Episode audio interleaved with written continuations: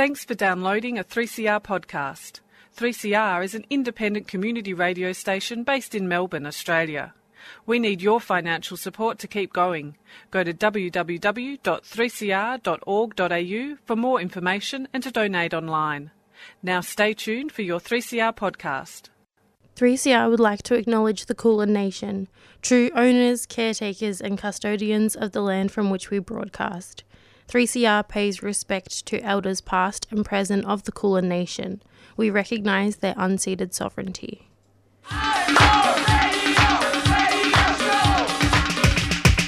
This is 3CR Breakfast. Oh yeah. Alternative news, analysis, and current affairs. Monday to Friday, 7am till 8.30am. Only double. Clap your hands.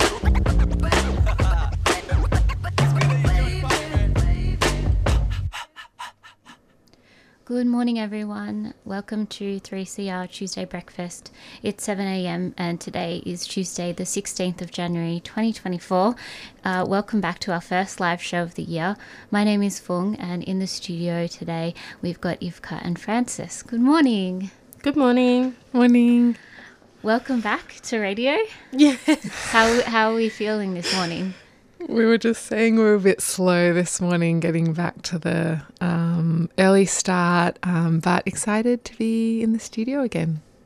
Yeah, I yeah, I totally agree. Remembering how long I'm a bit slower in the mornings when it's this early, so I need to I think get up a little earlier until I get used to the routine again. Yeah, for sure. Um, I was the same, and I was very ambitious this morning, and I was like, "Oh, I'm going to ride in," but it meant, you know, having to. There were other steps involved, and so the usual amount of time that I would dedicate to preparing, you know, I probably needed a bit more. But that's all right. We're all here, which is great.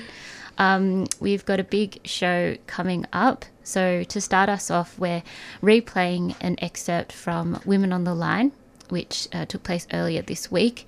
Um, in that episode, oh, sorry, last week, in that episode, Emma spoke with uh, Samala Thakialee Cronin in Cairns, uh, who is a Butchulla and Woppaburra woman, speaking about the work that they've been doing um, with community um, in the aftermath of ex tropical cyclone Jasper. So that's uh, coming up first. Then at 7:30 we'll be speaking again with Kit McMahon who is the CEO of Women's Health in the Southeast. She'll be joining us to speak about a new program that is set to address and prevent workplace gendered violence in the education and training sector. And at 7:45 we'll be joined by VACCHO CEO Jill Gallagher. So that's the Victorian Aboriginal Community Controlled Health Organisation, and they have recently launched their 2024 to 2025 budget submission to the Victorian government, uh, which focuses on removing systemic barriers for Aboriginal health and wellbeing. So Jill will be joining us to talk about uh, a few certain things that they're requesting. And finally, at eight o'clock, we'll be running sort of a roundtable discussion with three educators who are all fighting for a free Palestine. So that's Natalie, Dana, and Claire. Um, Dana and Claire are both secondary school teachers, and Natalie is one of the organising members of Teachers and School Staff for Palestine. So that's coming up at eight o'clock.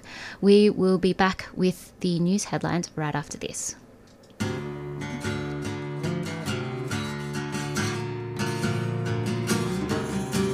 3CR Community Radio, 855 AM.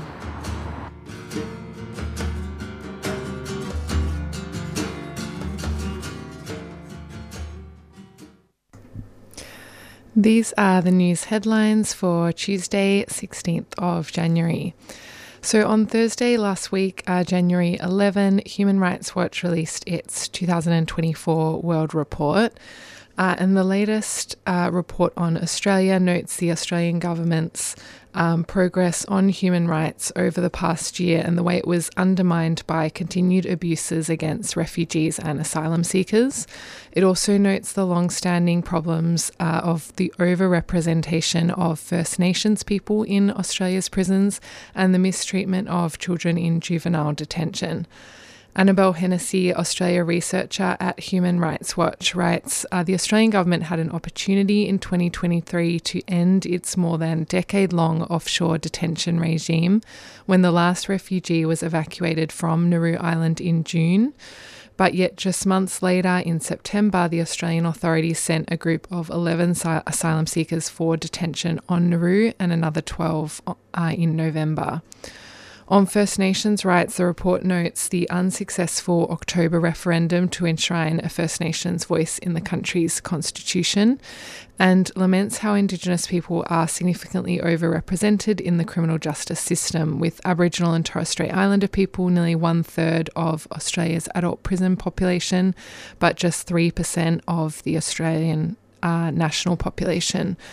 Uh, it also notes uh, the horrendous problem of deaths in custody. Another point in the uh, Human Rights Watch report uh, was that in September, Queensland suspended its Regional Human Rights Act for the second time to allow police to detain growing numbers of children indefinitely in police watch houses, uh, which are concrete cells typically used to detain adults for short periods. And finally, the report notes that Australia remains the only Western country without a National Human Rights Act or constitutional charter. And as a follow up to the above note on children and incarceration in the news, uh, yesterday, Monday, January 15, um, Ben Smee in The Guardian reports overcrowding in Queensland's Cairns Watch House, where as of last week, 14 children were being held in police custody. Um, a representative from the Queensland Police has said they were unable to meet the basic needs of children in custody, including providing adequate food, toilet paper, and there have also been problems with privacy. Uh, this overcrowding comes on the back of the Queensland Government's move last year to suspend the state's Human Rights Act to allow children to be indefinitely detained in adult police holding cells. The state government has reported that um, its quote, tough suite of youth justice laws have meant there are more children spending longer periods in custody. Uh, today in The Guardian, it's reported that a senior psychologist treating children in the Cairns Police Watch House sent a cry for help, letter detailing horrendous conditions and human rights abuses in the lockup. Uh, including claims that young people are not being provided adequate food, medical attention, or legal support.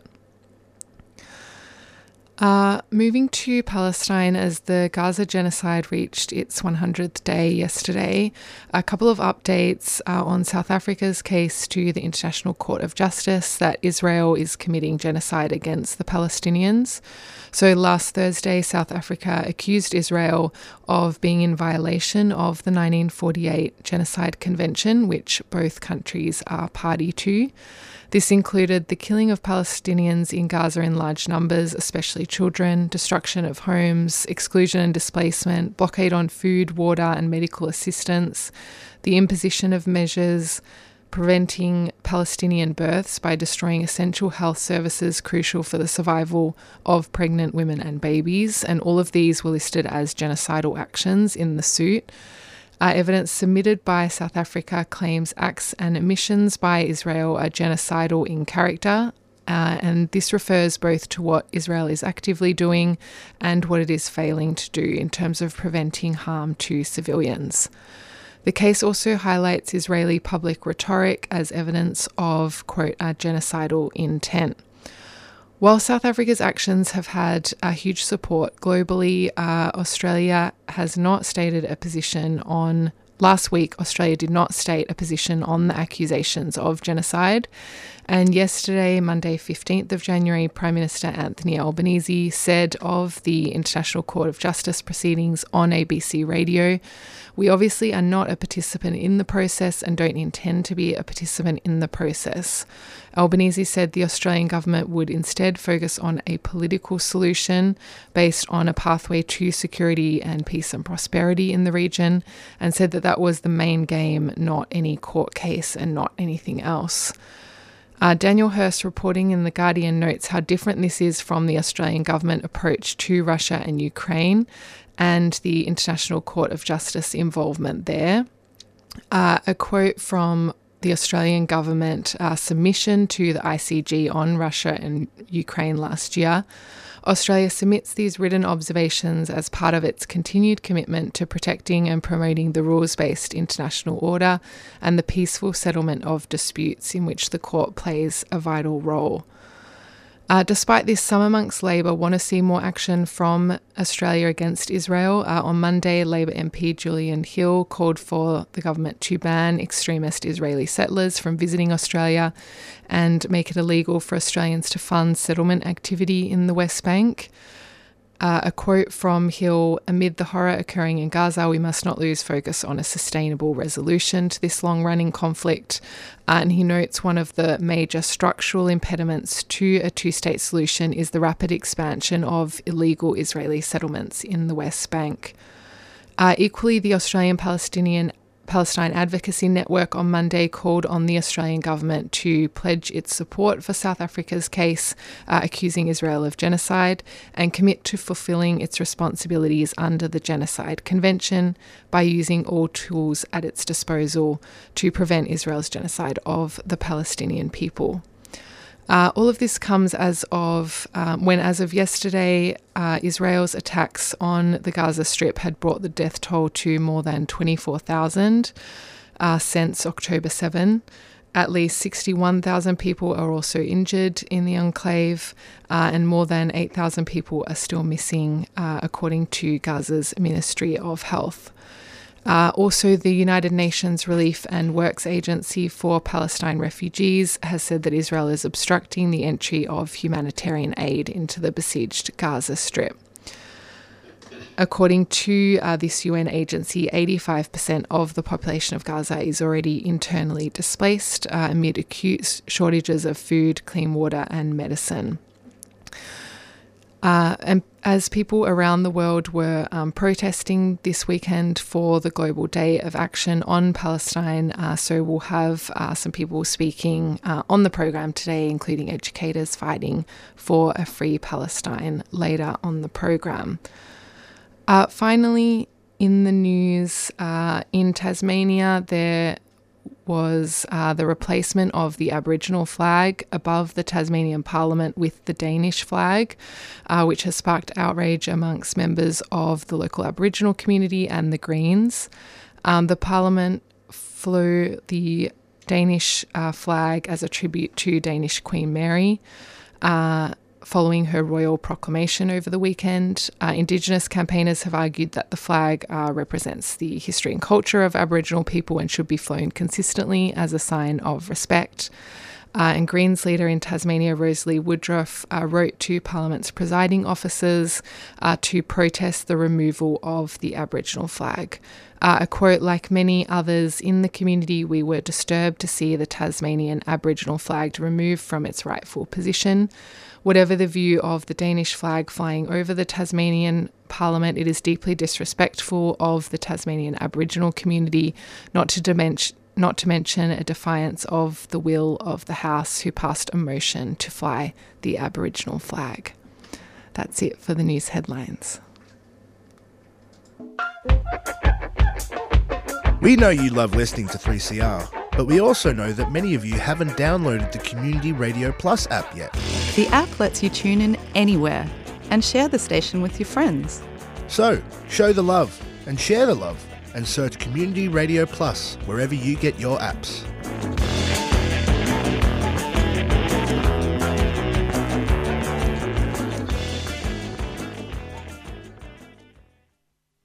Hi, I'm Ruby from Fitzroy Primary, and you're listening to Community Radio on 3CR. Welcome back to 3CR Tuesday Breakfast. to start our show today, we're bringing you an excerpt of Women on the Line from Monday, 8th of January 2024. In this episode of Women on the Line, the team heads to far north Queensland to hear about a grassroots First Nations response supporting remote communities impacted by ex tropical cyclone Jasper. Emma speaks with Butchulla and Woppaburra woman Samala Thakia Lee Cronin in Gimuy, Cairns about the work she and others undertook in collaboration with Meanjin Brisbane based female led black small business Dreamtime Aroha in the immediate aftermath of the cyclone. Please note that the following is an excerpt of a longer discussion. For more info, you can head to 3cr.org.au forward slash women on the line. Here's Emma.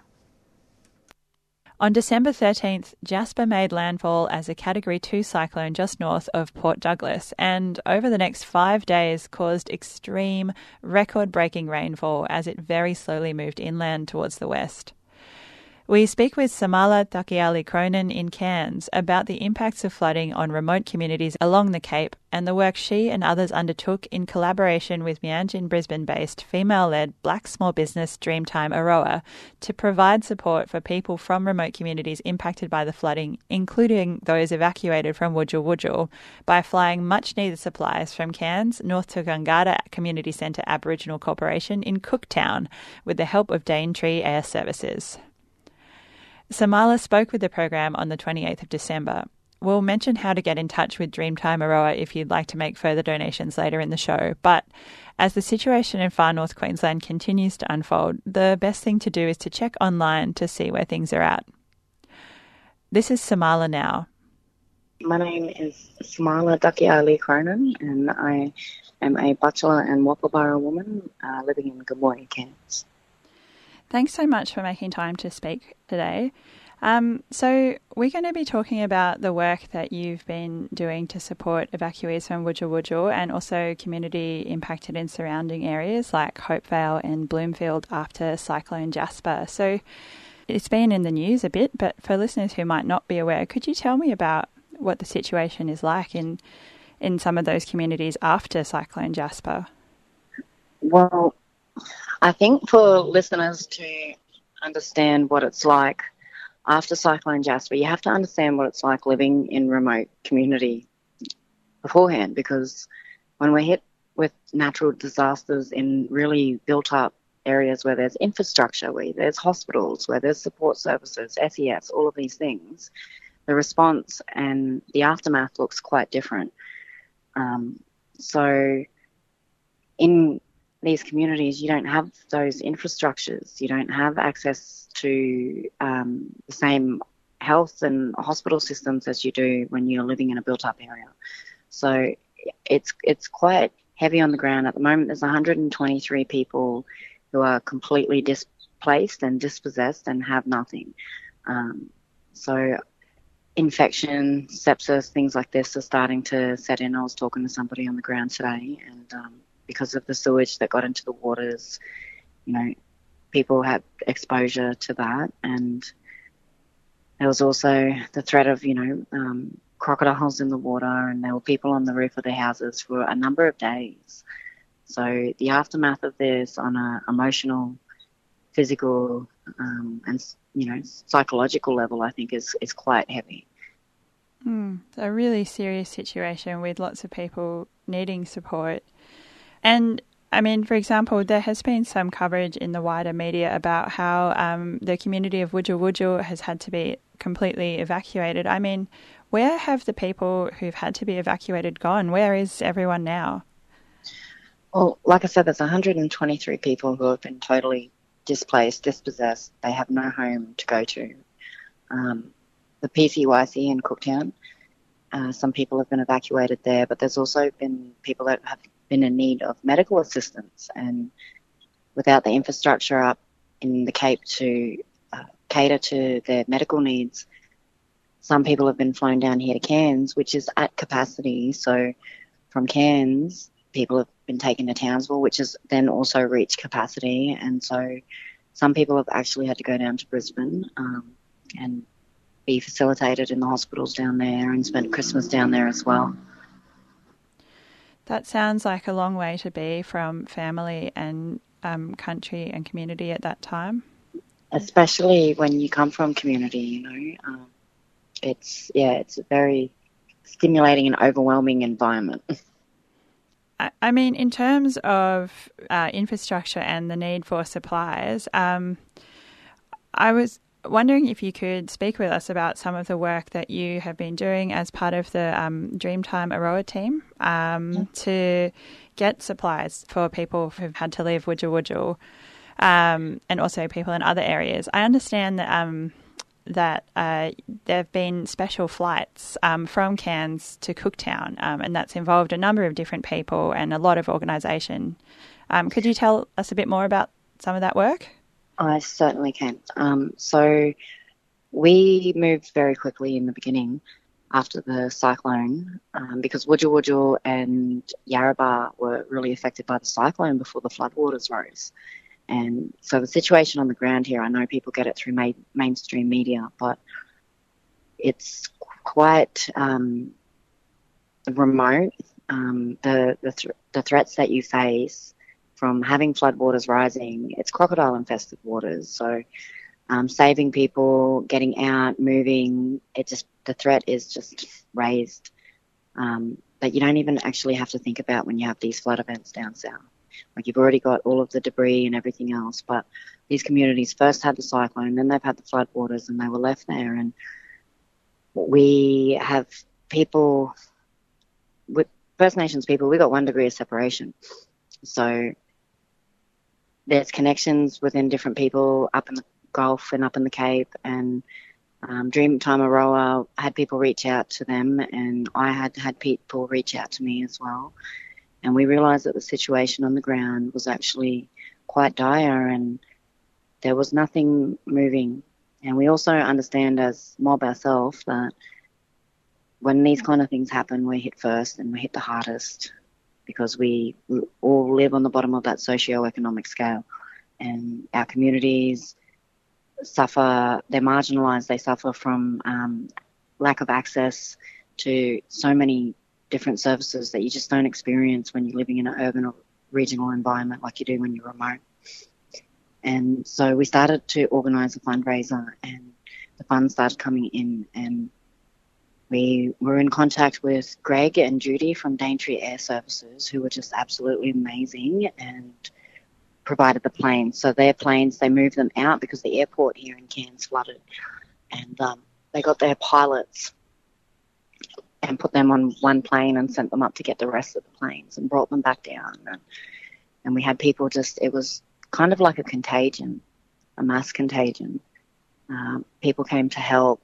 Um, people brought donations, uh, non-perishable items, nappies, formula, um, cots, sleeping bags, towels, toiletries, everything you could think of. And we just kind of all pulled in, and the funds that we raised we used to purchase gift cards to give to people so that when they arrived after being evacuated that they would have gift cards on them as well so that if there was anything missing in the supplies donated and they could go and purchase those as well just basically tried to do what we could to try and ease the, the divide because there was a huge gap.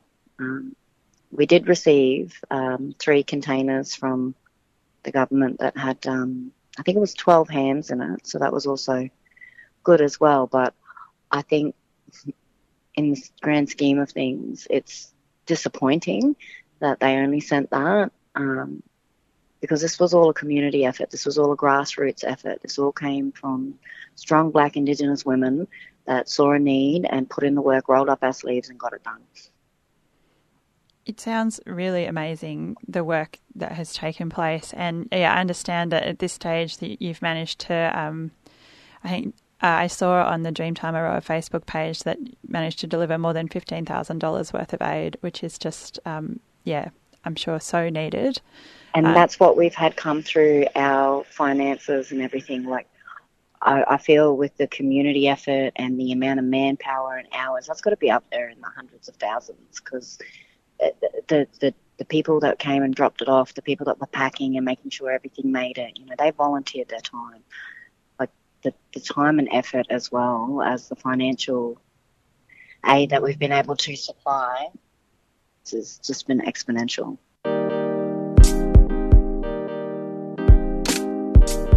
On community radio around so called Australia, you're listening to Women on the Line.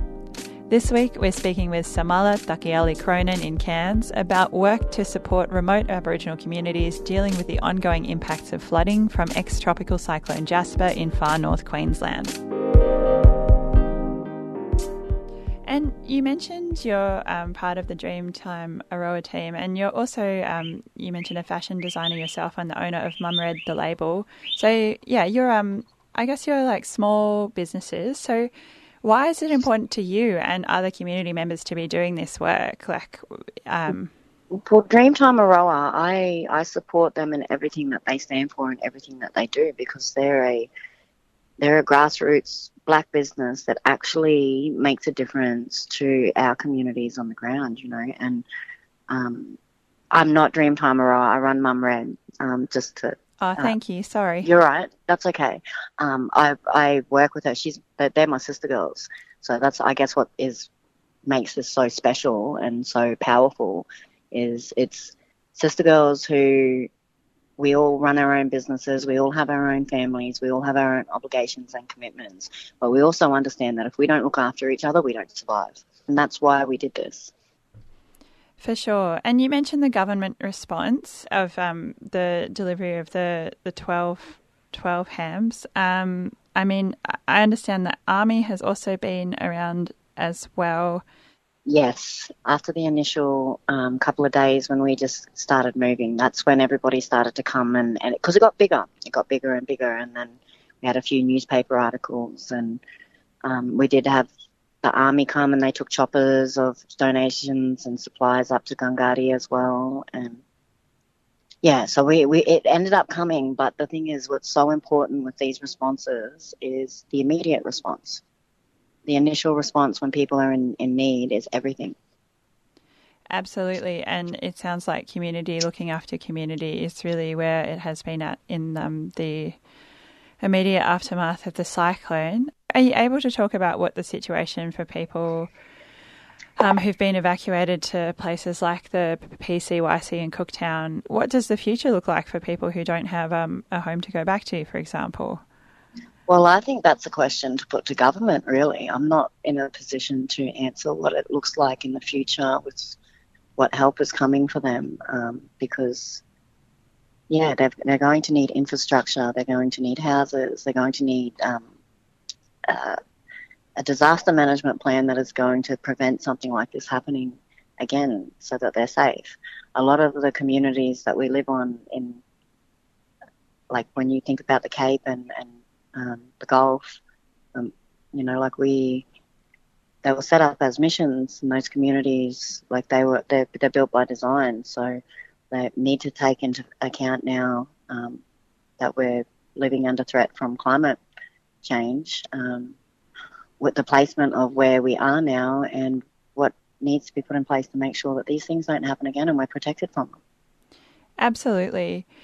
I did want to ask. I mean, what is the feeling about the uh, astounding amount of rain that came along as part of Cyclone Jasper? I mean, while it may not be unprecedented, it seems very unusual. Well, I think you've kind of like watching 1.6 meters of water come down in a day. Like in the rain, the rain was just, it was like something out of Noah's Ark. Like it, it was biblical. It, it's really hard to explain it but it was biblical. I, I was in the floods in Ipswich in 2011, and I've been through a lot of cyclones before as well. I've grown up in North Queensland, and the cyclone wasn't really what they built it up to be, but the water that came from it, I've never seen anything like it. It sounds as though it's even with so much um, local knowledge and experience of country, it's really hard to predict what's going to happen um, in those kinds of situations as well. Well, think that's why we moved so quickly, actually, to be honest with you, Emma, um, is the amount of water that came. We understand that the lay of country and Cairns, where Cairns is situated, it's like a bowl. And that's where I was with the response. And I knew it was going to flood because all of that water also hits the tablelands and the range, which surrounds the town, and it has to come down the hill as well. So we're getting 1.6 metres of rain, but that's not all, all in one place. That was spread over the entire area, and that all had to go somewhere. And the Cape is called the Cape for a reason. It's a cape, and there's a mountain range that runs all the way up along it. It's part of the Great Dividing Range It goes all the way along the east coast of Australia. And so when the water hits it, it has to come down. And we're very well aware of that. And so that, that's why we started moving so quickly. For sure. I mean, with that kind of geography, that yeah, that does sound yeah like the situation just uh, would have intensified so fast. Definitely. Yeah. And in terms, so I suppose this conversation more broadly like raises um, two questions for the government about responses. So, I mean, firstly, there's um, what what would you say people need in the immediate aftermath um, of this cyclone? And I mean, if listeners also want to support um, people who've been evacuated from Wujal Wujal and also people who've been um, impacted in surrounding areas, you mentioned Hopevale and Bloomfield as well. Um, like, what, what can people do to support? Um, support our voices and get our voices out and heard um, because we are on the ground, you know, like a lot of the coverage that I've seen has been about, you know, this being used as a political football. Uh, there's a lot of lobbying around it. There's a lot of you know fanfare with Steven Miles coming in as a new premier.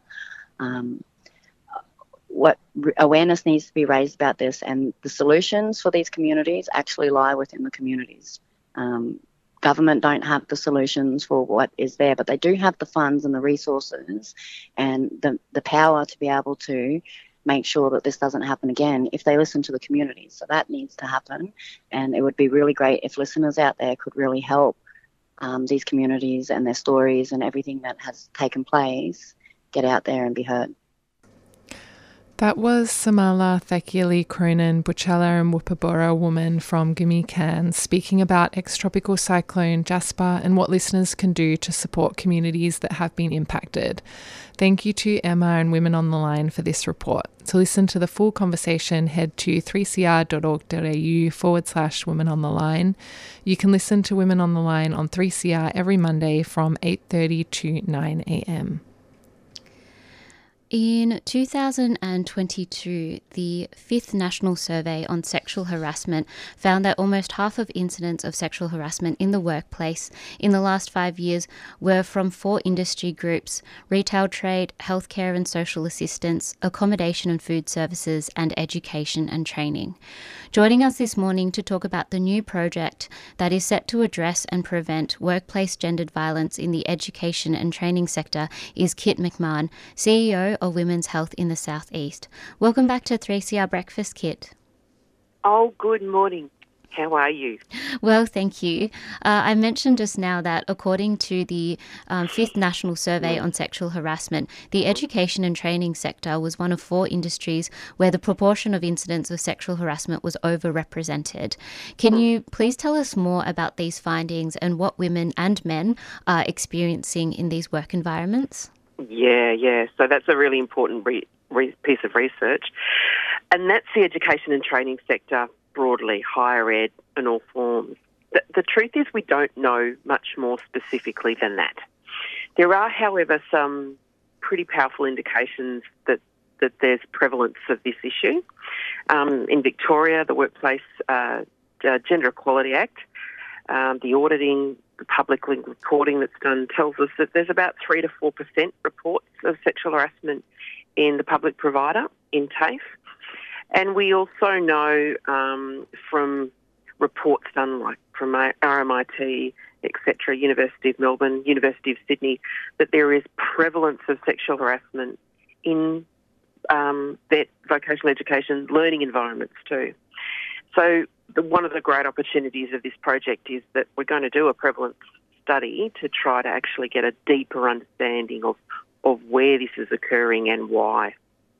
Yeah, great, and and it will be um, yeah really good to find out more details about this um, as mm. it comes to light. So the mm. program or the project is called Training for Respect, which is a mm. collaborative effort between multiple groups, including including WHISE, um, Women's Health Goulburn North East, Women's Health East, so, uh, Women's Health East, the Men's Project, the Victorian TAFE Association, and the Independent Tertiary Education Council Australia. Mm. Uh, Kit, I was wondering if you could describe what the Training for Respect program program will entail. Yeah, absolutely. So this is this is about actually over 18 months establishing what we call in primary prevention the, the infrastructure, the basic infrastructure to make a sustainable um, bedrock for ongoing work to address these because, of course, addressing workplace gendered violence and sexual harassment doesn't sort of happen quickly. It takes this work takes time because we're addressing uh, the drivers, aren't we?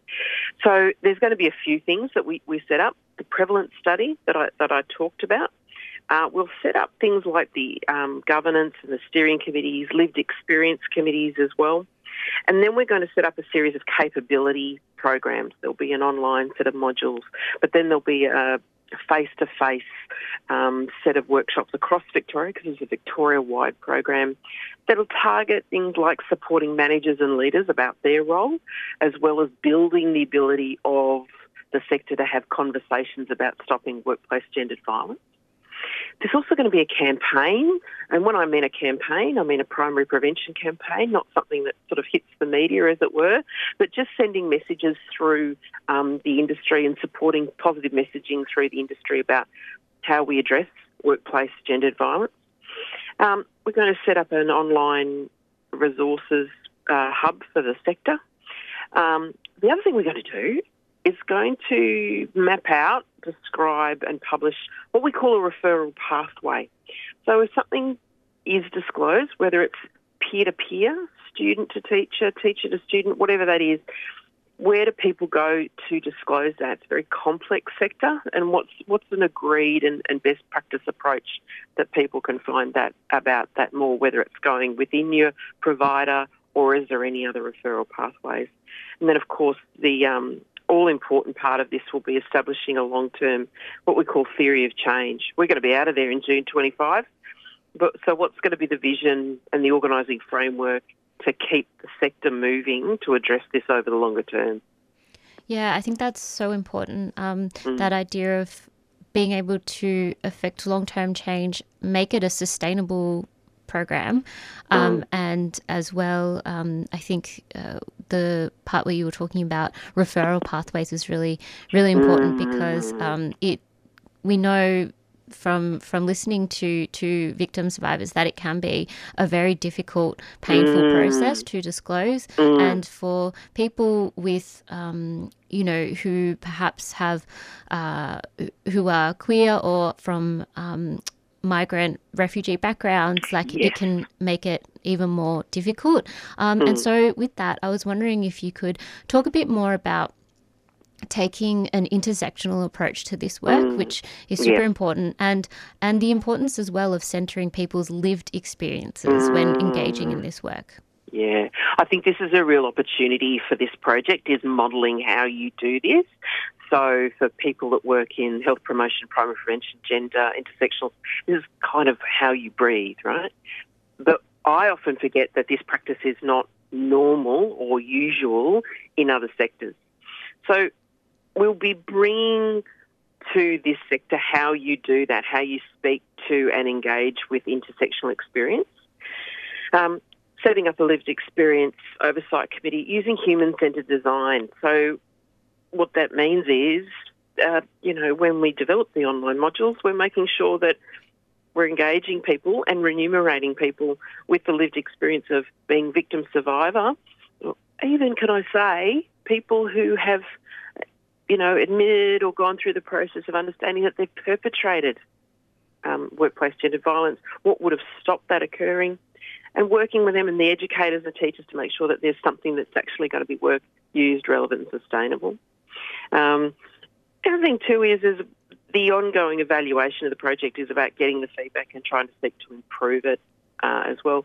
Um, and then when you're actually delivering it, you're listening to the lived experience of those that are in the room. It's also understanding the people are not just a woman or not just a teacher or a mother, that there is people are many things that come together, um, that society creates barriers for that person to be themselves. To, to reach their potential, to have a good life as well. So those that's how we're going to bring that into the project. Yeah, um, that's that's great to hear because um, yeah, often that's missing is is acknowledging um, the systemic barriers, like you said, that oh, make it so difficult for, for people yeah. to um, to navigate um, yep. navigate institutions and, and things yep. like that. Um, my yep. final question for you this morning, Kit, you, you sort of touched on this just now, but um, what sort of mechanisms will be put in place in order to evaluate the effectiveness of the project and to collect feedback from um, from anyone who, who who sets to participate yeah, in this program? Yeah, yeah, yeah. So there'll be a, a program of logic, absolutely. It'll be taking feedback from the partners there'll be the interactions that we have with people who go through those capability um, program capability programs, the responses that we get through the, the campaign. Basically, each moment of interaction will be an opportunity to collect feedback on its take up, usability, and relevance. I think the other thing too is we'll be taking um, uh, evaluation on, on its impact across the broader vet system, because as you said, it's got to be systemic. But if anyone wants to contact us, the, the website, which I think you're going to share with folks, has got contact ability for people to contact us um, about any queries that they might have. Great. Thank you so much for that. And thank you for joining us again on 3CR Breakfast Kit. Uh, we look forward to speaking to you again um, to follow up about this project. Thanks so much. You take care. Thank you, you too. So that was Kit McMahon, CEO of WHISE, about the new project Training for Respect, which aims to address and prevent workplace gendered violence in Victoria's education and training sector. So to find out more about this program, you can go to uh, WHISE, which is W H I S E dot org dot au forward slash training dash for dash respect and we'll make sure to uh, pop that link in our show notes later today we are going to uh, play for you a song now um, the first song for 2024 on Tuesday Breakfast. This is by Jen Cloher and it's called Strong Woman.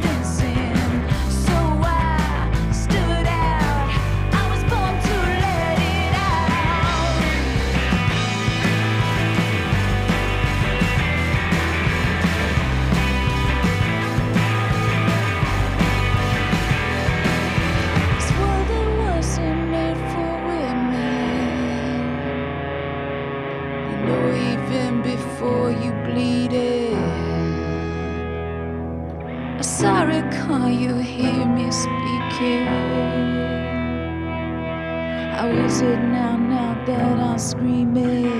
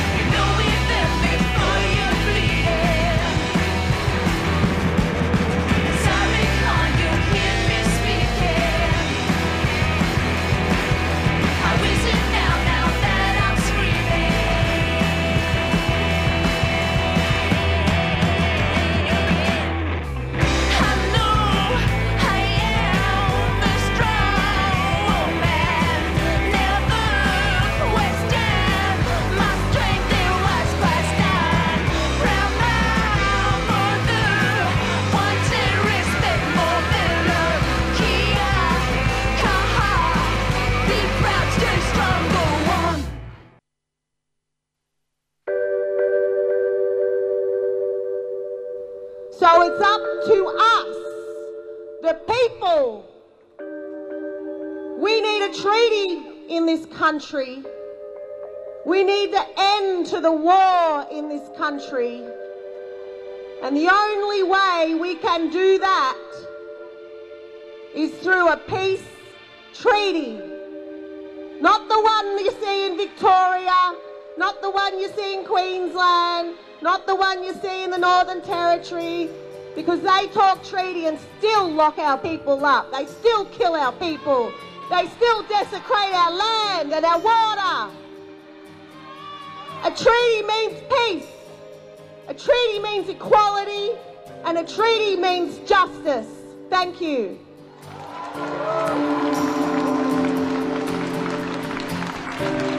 You're listening to Radical Radio on 3CR, 855 on your AM dial, 3CR digital, and podcasting and streaming on 3cr.org.au.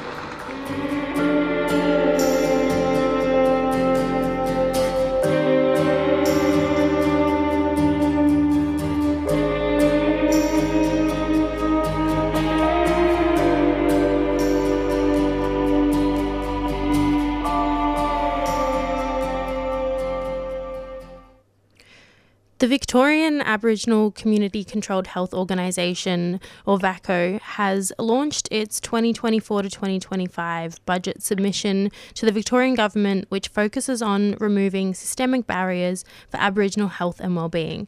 The CEO of VACCHO, Jill Gallagher, joins us to discuss what this budget is requesting.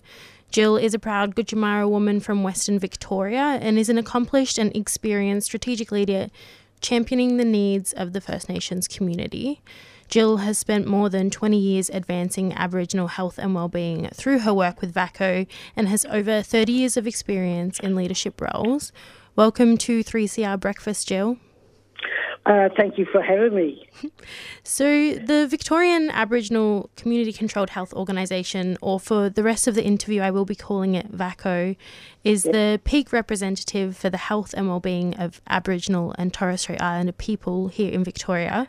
Can you tell the listeners why having community controlled health organisations is so important? Yeah, no, all good.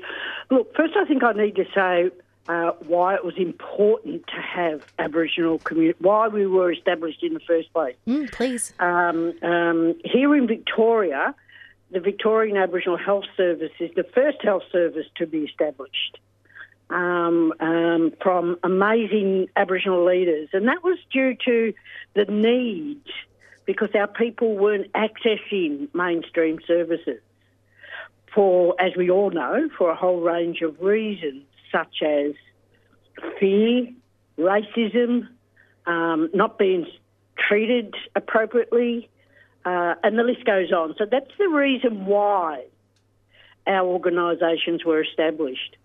Um, now, why they should still be established and exist and grow is because uh, Aboriginal health in Aboriginal hands does amazing work. Um, because we know our communities and we know what the solutions are. So that's that's that's why um, um, we need the importance of our organisation. And there's many examples of what that looks like. Do you have a couple of examples that you could share with the listeners for us this morning? Yeah, well, there's one example is the um, uh, the program uh, around, you know, since colonisation, cultural inappropriate and unsafe health medical researches and uh, services that I mentioned earlier. Um, the Aboriginal, um, you know, d- developing health programs and especially preventative programs, culture becomes a very important factor. Um, and it's really important to, there was one uh, program, and I'll point out one of our organisations, and that's up in Horsham, it's called Goolum Goolum. And what they did, they used culture to also overlay uh, the work that they were trying to do, and, and that is they used the making of a possum skin cloak uh, workshop to bring a lot of young people in and connect with elders. Um, and whilst they're making that possum skin cloak, they're also yarning about um, health programs and prevention and what you know what's and it's just an amazing program. Another one is the Beautiful Shawl Project. Uh, and the Beautiful Shawl Project was developed by community for community. Uh, and we knew that our mob weren't accessing mainstream screening services for cancer because, you know, our mob, as, as the listeners would know, our mob uh, aren't any more prone to get cancer uh, than non-Aboriginal people. But what's happening in our communities is that we're not being screened earlier enough uh, or at all. So when we do get cancer, it's at the very advanced stages. But non-Aboriginal people are living longer with cancer. So the beautiful Shawl project was developed by many Aboriginal communities in Victoria to help women uh, to access screening at a very, you know, very early stages. Um, and the Shawl pro- is like so each community designed this shawl. And they had their own cultural branding and their stories on it, and um, um, and so when women go to be breast screened, um, they could actually use the shawl, and it's the concept that you've been wrapped in culture. Mm. Uh, and plus, your titties aren't flopping out everywhere. That that's incredible, Jill. And I think you said a phrase earlier, by community for community. And I think uh, everything that you're calling for in the budget that is really at the forefront and in a system that is, you know, built by people, not for certain communities, and it is a really hard thing to access. I think those two examples are incredible. Um, in this budget, it calls for the statewide rollout of the Culture and Kinship program. And I had a look through the evaluation report of this program, and it states that even in the short term, change is achievable when programs and services that support Aboriginal and Torres Strait Islander people are genuinely First Nations led. I'd love you to tell the listeners uh, like a summary of this program and what results you saw from it. Yeah. So basically, this is what I touched on very earlier on. Mm. Um, and one of the programs I'll point out, Goolum Goolum up in Horsham, where they brought young people in a workshop. And I was sometimes, you know, in, in modern um, Aboriginal cultures, a lot, um, especially in Victoria, uh, to stay connected to culture, because colonisation, it was so brutal here and it was so devastating and so quick, it destroyed a lot of our own Aboriginal ways of knowing, being, and doing. So a lot of our young people, especially the ones who've been disconnected from their community and their families, um, being connected to culture is a protective factor. That's what a lot of people don't understand. I remember a very amazing elder. Her name is Arnie Melva Johnson. She said to me, I think it must be now 25 years ago, she said to me, Jill, if we do not grow our burais strong in culture, then they're going to struggle to deal with what life throws at them in a modern Australia.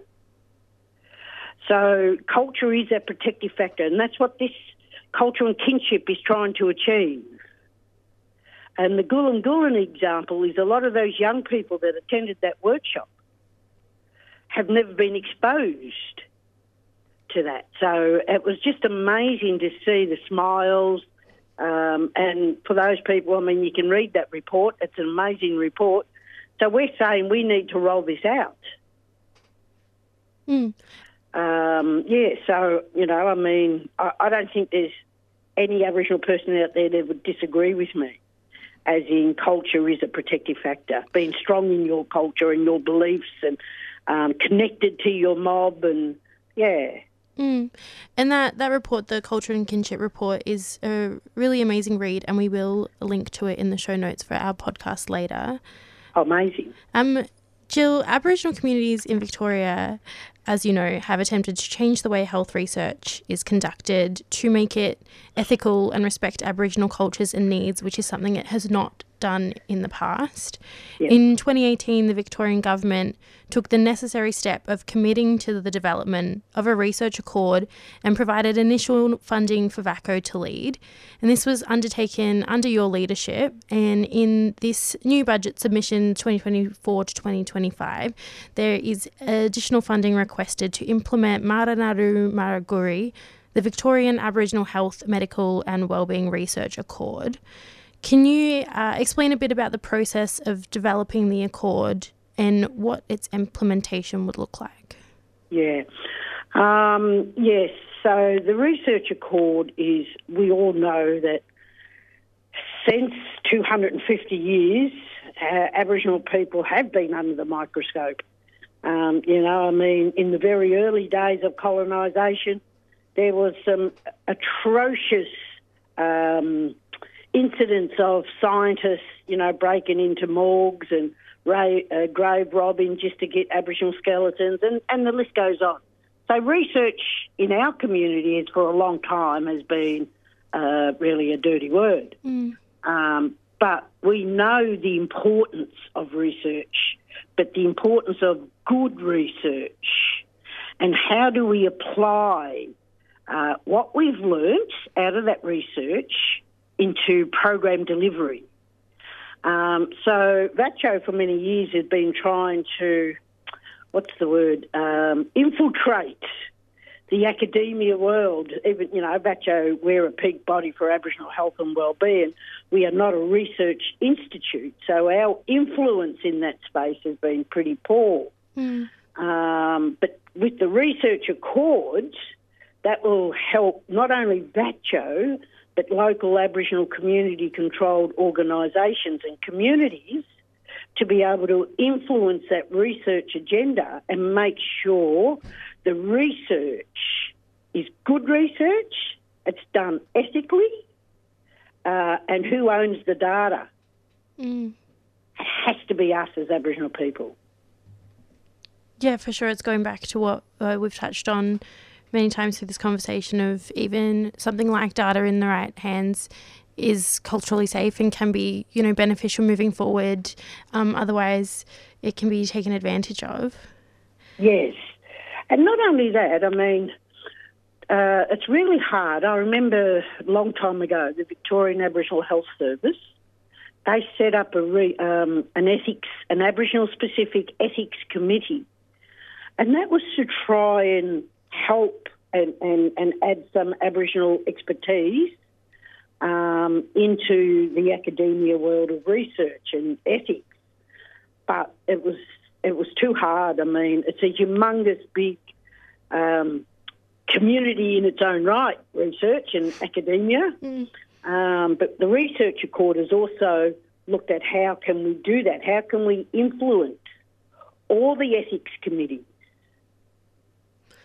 Um, and and also the other, I think the other aspect is um, there's for many years there's been a lot of um, what do you call it? Medical trials that, that researchers, um, you know, new medicines, whether it's fighting cancer or, or or a whole range of illnesses. Our people don't access those trials, and some of them are life changing. So we'd like to open up that door to give our people the option to decide whether they want to. Mm, totally. Uh, yeah.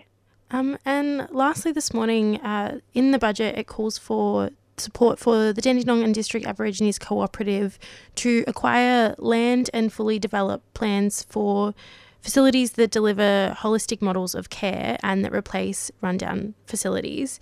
And so, according to census data, the Dandenong and District Aboriginal and Torres Strait Islander population in 2021 was 13,000 roughly, and the census projections are stating that the population will grow to around 23,000 in 2036. So, with this growth and current facilities restricting crucial services, what would funding uh, in this region uh, do to improve facilities? Wow. Look, Daniel, we've done a whole VACCHO with our members. We have 33 Aboriginal community controlled organisations around the state of Victoria. Dandenong's, Dandenong is one of them. Dandenong, um, and we've done a lot of work in trying to assess our infrastructure needs for our organi- our members.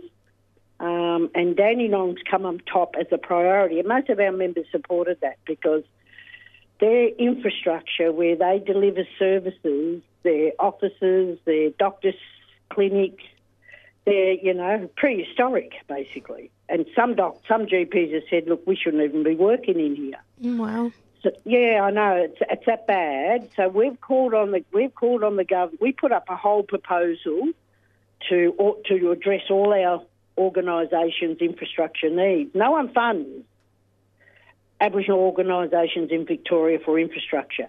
Mainstream community health and hospitals get a lot of state government funding for that, um, but we don't, and we rely on Commonwealth funding. But they see Victoria as as not a priority. Um, Commonwealth, so um, and then it's competitive. So if you got uh, if you're a big organ, Aboriginal organisation, you've got um, what do you call them submission riders and that, um, and in that competitive market, they will get it. But the littler ones that don't have those resources, they struggle to compete. So we've called on the Victoria, and we've shown them the way. We actually put up a whole program where it would cost the government very little. But anyways, but in the interim, we've put up a budget bid for Dandenong infrastructure, and um, um, so we're hoping out of all the budget bids, uh, that's going to be a priority for government. Mm, for sure. You need, uh, you know, good facilities to be able to implement all the amazing work you've been talking about. Uh, in the rest of the interview. Unfortunately, that's all we have time for this morning, Jill, but thank you so much for joining us to talk about this budget submission. No problem, and thank you for asking me. That was Jill Gallagher, CEO of the Victorian Aboriginal Community Controlled Health Organisation, which has launched its 2024 to 2025 budget submission to the Victorian Government. We'll link to the full budget submission in the show notes, where you can find out more information on the Culture and Kinship Program and Marra Ngarrgoo Marra Goorri, the Victorian Aboriginal Health, Medical and Wellbeing Research Accord. In just a moment, we're going to be speaking to Claire, Dana, and Nat about um, educators standing for a free Palestine. But first, we'll play you another song. This is by Emma Donovan, and it's called Black Nation.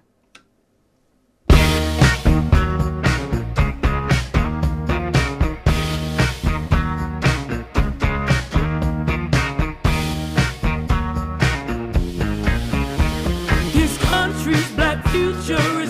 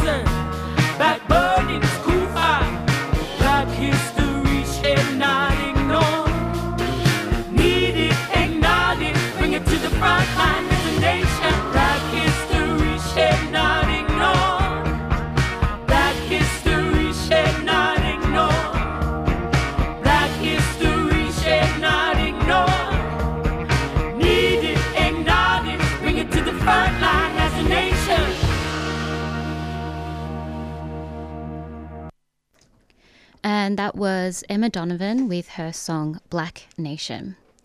For our last segment today, we're going to be speaking to three educators who are all fighting for a free Palestine Natalie, Dana, and Claire. So, in the studio with us now is Natalie, who is a doctoral candidate in education, a teacher, and one of the organising members of Teachers and School Staff for Palestine.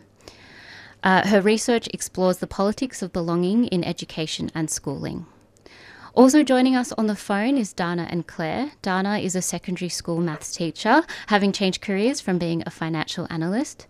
Dana's passion is in maths and spreading awareness on the Palestinian occupation, being a Palestinian herself who grew up regularly visiting family in the West Bank. Our third guest is Claire, who is a secondary school humanities teacher. Claire has spent the majority of her spe- seven years of teaching working in alternative settings and describes the young people she works with as her greatest teachers on the responsibility, importance, and skills of being a good teacher. Thank you for joining us on 3CR Breakfast, everyone. Thanks, Fong. Thanks for having us. Uh, Dana, I'll start with you. As I mentioned in the introduction, you are Palestinian and an educator. From your experience and perspective as a Palestinian educator, why is it so important to spread awareness about what is currently happening? Unfortunately, um, the the free so us Palestinians we have a deep connection to our land, even though we grew up away from it. Every Palestinian inherently has this longing and affection to return to our land. Our story's been happening for 75 years. We've grown up hearing the details of it, being in a Palestinian family, um, first-handedly hearing about what the Palestinians go through over there. However, we realize the general public eh, doesn't know anything about it. Even it, it used to be um, the case when uh, people ask me where I'm from, and I'd say Palestine, they'd say Pakistan. I'd say no, Palestine. They'd say what? Where's that? Whereas now, because of what's happening, everyone is very aware of what where Palestine is and what is happening, the the occupation and the oppression. So it's very important to spread the message because uh, oppression in 2020 in the in, in the 21st century should not be something that is acceptable. Justice is for everybody. We're all equally human. We all deserve equal rights, and so yeah, the, it's important to know that you can't get away with occupation anymore. Definitely. And Yeah, definitely. Really well said, Dana. Thank you so much. Claire, I was wondering if you could speak to uh, what you regard as the responsibility of being an educator here in so called Australia and how this relates to the struggle for a free Palestine. Sure. Um, you know, our role as teachers um, is to help facilitate young people to respect and honour themselves and each other in their um, identities and their histories and their sense of self and place in the world.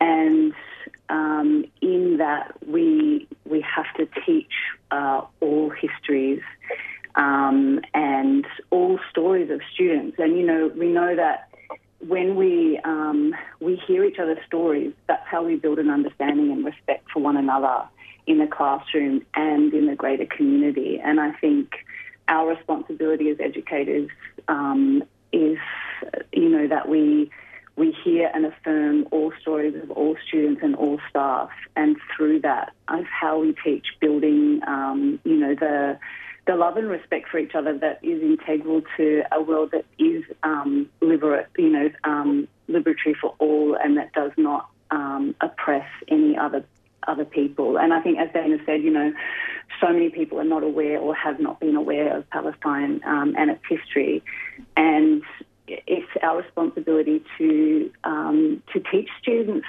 about all histories, but also to teach them to seek and learn. Um, and we do that through listening to each other and listening to each other's stories. And so, if we if we are ever unable to speak of other people's stories, then how can we create students who are um, respectful and understanding of each other and create a world where oppression doesn't exist? Yeah, definitely. I think um, what you said just now, Claire, about listening and storytelling, I think those are two um, really important things that I'm sure a lot of educators can can uh, do really value um, in this space.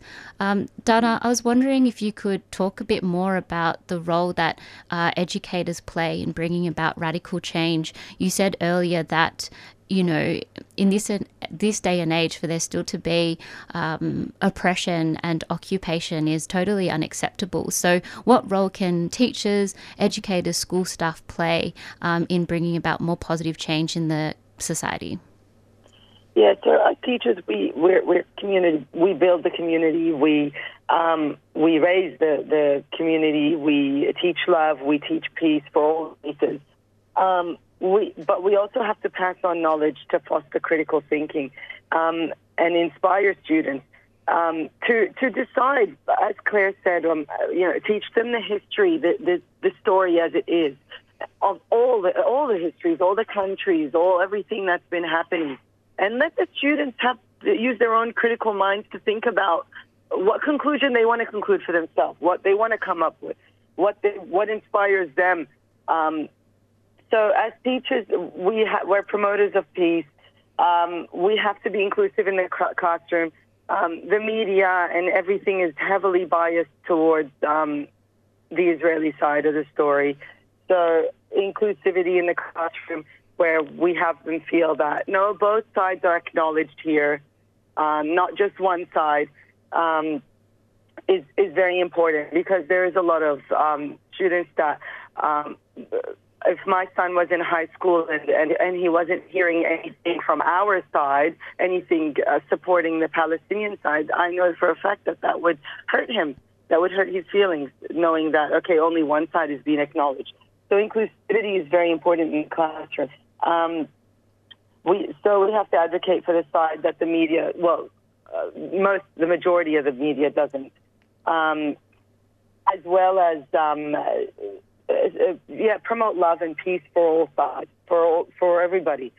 Um, Yeah, I think that's um, that's really important. And what you said just now about teaching young people critical thinking skills is uh, really vital, especially in um, a time where they can access information from various sources um, so easily on their phone, um, through social media, different platforms.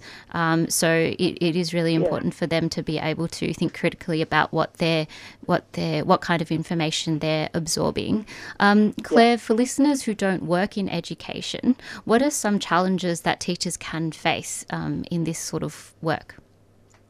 Um, I mean, there's so many challenges that teachers face in their work. Um, uh, and I think, you know, starting from um, the schools in general are often inequitable places um, across the state, you know, in, that, in terms of funding and, and access to resources and, and different things. And the students are really aware um, often of those inequities within their own school, within other schools, um, you know, because students have friends across, you know, multiple communities and multiple areas. And, um, and uh, much like um, just uh, touching on Dana's point of that, um, of a really important thing to teach students is to is to think critically and, and you know and to understand where their information is coming from and and um, where you know who's telling the story, where's the story coming from, or whose perspectives are being heard.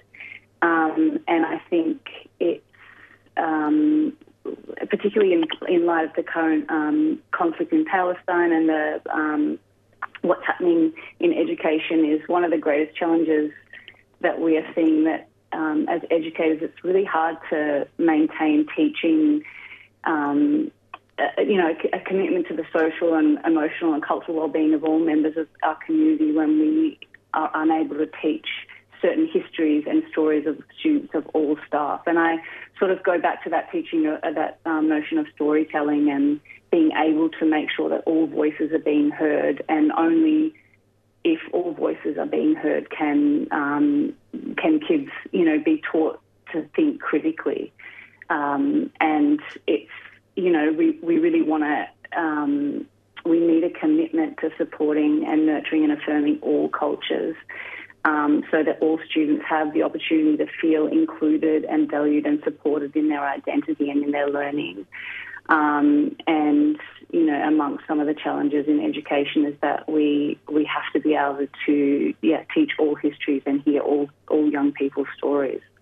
Yeah, for sure. And I, I really like what you said just now, Claire, about addressing uh, not just the you know the academic needs of the child but also social emotional um, cultural as well um, a- and take a more holistic approach to, to teaching and education. Um, natalie i'm now going to go to you. You are one of the organizing members of teachers and school staff for palestine. Um, i guess touching on what you know um, claire and dana have already said about what, what it's like to be in this space at the moment as an educator i was wondering if you could talk about um, how this group came about and, and why it was important to to have this um, act of solidarity from educators. Yeah, thank you for having us. Um, I think that at the beginning, the group kind of come together as part of their connections to the union um, and different union groups. And it was really at a time when Israel's intensification of violence against Palestinian people um, continued. And I say intensification, acknowledging the context that this is kind of existing within from, you know, 75 years ago. Um, and so um, people started to get together at rallies um, and form solidarity there. And in between those rallies, they were also meeting online and talking through WhatsApp groups, which now has more than 100 people that have joined that. Um, and really, it was about making sure that the group thought about how can we take this collective action and what can we do within school context to do that. Um, so it involved things like um, wearing signs of solidarity, so the keffiyeh, um, badges that had things like the Palestinian flag on it to really show those kind of visual forms of solidarity. Um, it was also hosting things like um, watermelon morning teas within school context so that people could open up a more kind of critical dialogue around what was happening and for that to be a safe space. Um, they also held the vigil for um, Palestinian children and educators and Palestinian people more broadly who had been killed at that time um, and really also indicating signs of solidarity with students who are also taking actions in terms of solidarity with Palestinian people.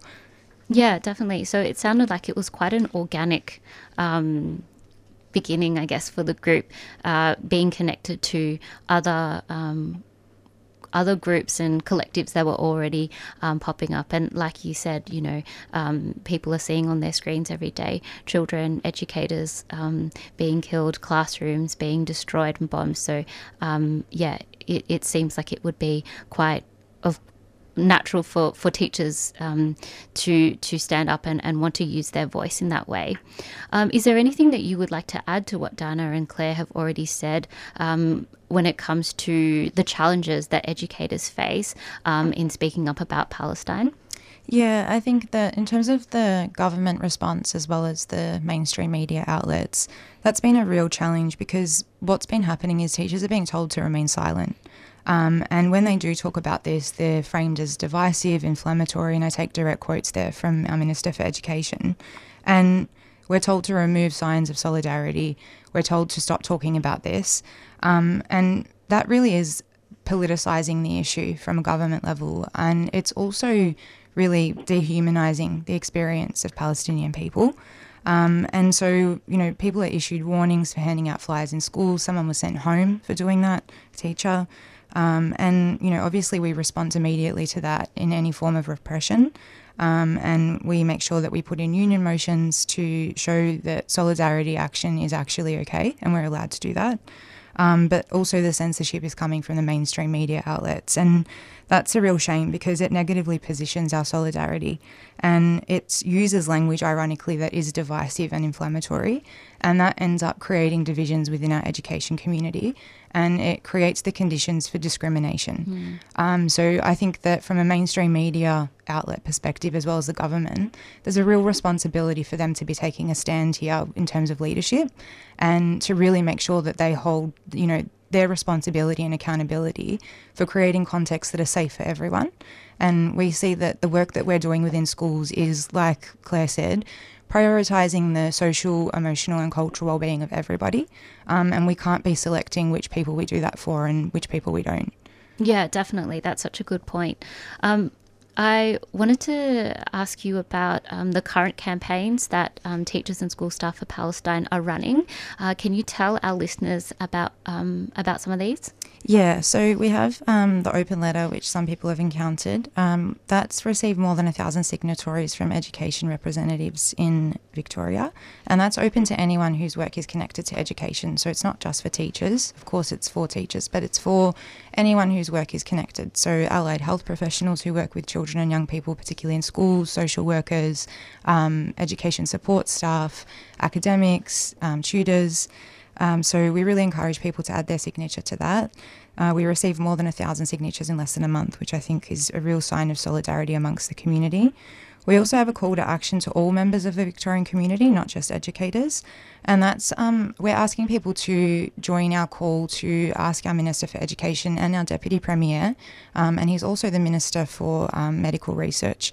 We're asking people to get in touch with him via email. We have an email template, and to really ask him to kind of respond to our calls for his action.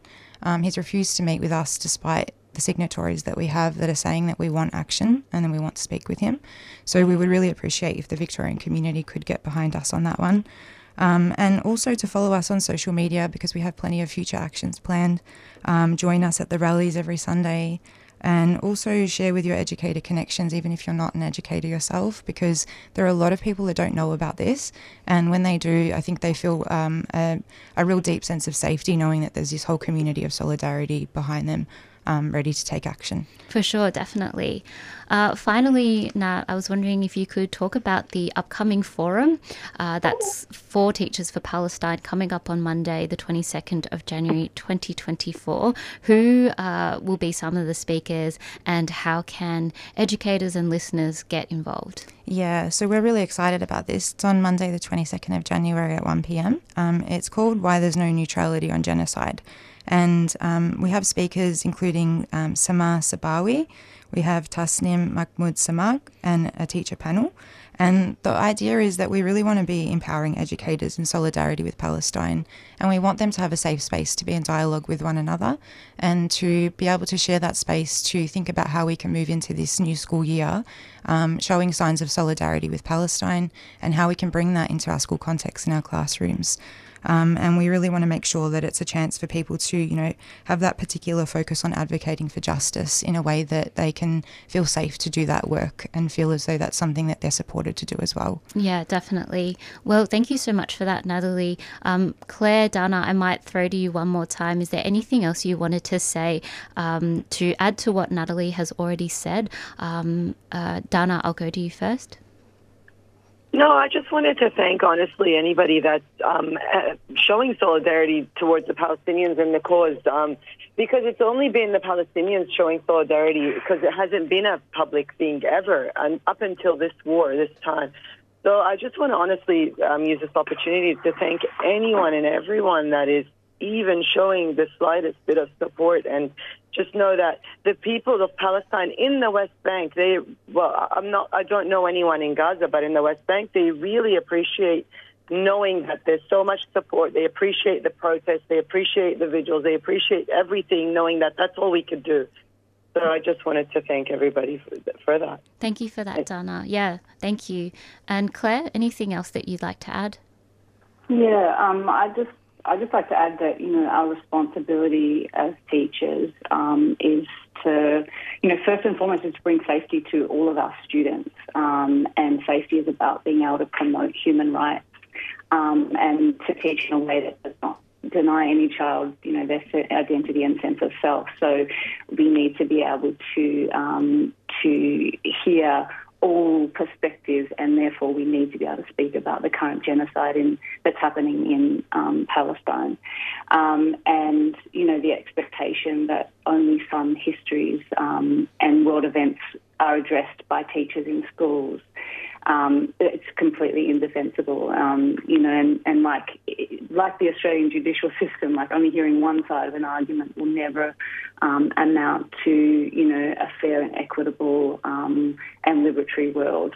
Um, and yeah, so I would, you know, urge um, all educators to be able to speak, to be able to um, create spaces where uh, all histories are being examined and, and spoken about and looked at, and all stories are being heard. And I think, you know, we need to be um, able to teach the context of, of of world histories through teaching all histories.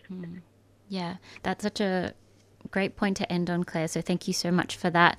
Um, I really wanted to thank you all, Natalie, Dana, and Claire, for joining us on 3CR this morning. I think you've opened up really interesting and really important dialogues um, about the responsibility and the power that educators have um, when when um, speaking up for a free Palestine. So thank you all for joining us on 3CR this morning. Thank you for having us. If you've just joined us, we've been speaking to three educators who are fighting for a free Palestine Dana and Claire, who are both secondary school teachers, and Natalie, who is one of the organising members of Teachers and School Staff for Palestine. You can keep up to date with um, the collective Teachers and School Staff for Palestine by visiting their link tree. Um, and we will include that in our show notes later today so you can join um, any of the actions and campaigns that they have and also follow them on social media. We will be back with a wrap up of today's show after these messages.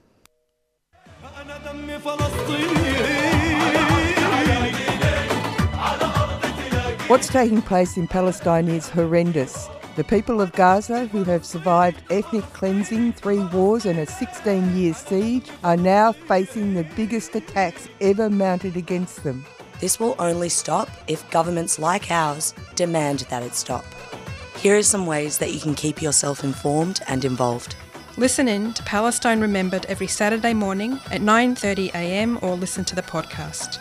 Join the APAN mailing list at apan.org.au for updates, news about actions you can get involved in, and where you can donate to provide humanitarian assistance. Listen to other news and current affairs programs on 3CR that also cover Palestine.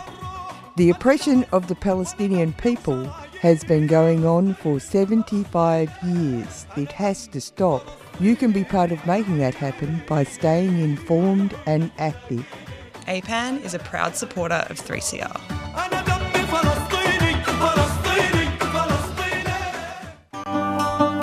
Stand in solidarity with Palestine this Sunday.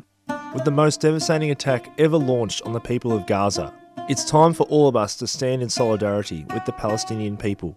Israel has waged war on the Palestinians for the last 75 years. The Nakba, ethnic cleansing, occupation of the West Bank, East Jerusalem, and Gaza. Israel has now imposed a total blockade on Gaza and declared war, stopping food, electricity, and fuel, and launching an all out attack. We have to mobilise to show our support for Palestine. 12 pm, State Library, this Sunday. Rally to demand freedom and justice for Palestine. No war on Gaza. Free Palestine Melbourne is a 3CR supporter.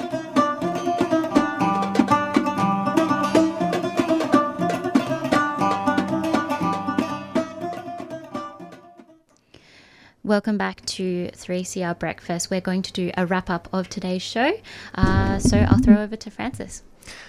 Uh, first up, we heard from Samala Thakialee Cronin, Butchulla and Woppaburra woman from Gimuy speaking about ex tropical cyclone Jasper and what listeners can do to support communities that have been impacted. Uh, we played that from uh, Women on the Line.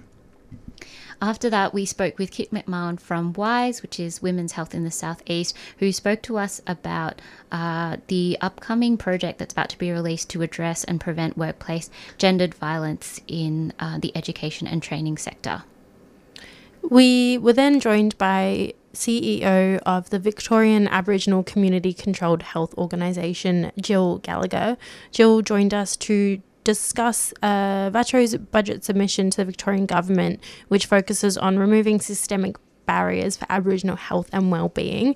In the show notes, we will link to that full budget submission so you can learn more about the Culture and Kinship Program and Mara Maraguri, the Victorian Aboriginal Health, Medical and Wellbeing Research Accord. And finally, just now, we were speaking to educators who were part of the struggle for a free Palestine. So we were joined by Dana and Claire, who are both secondary school teachers, as well as Natalie, who is one of the organising members of Teachers and School Staff for a Free Palestine. And they spoke to us about the importance of advocating for um, for people in Palestine and um, the power that educators have can who can um, yeah in bringing about um, positive change.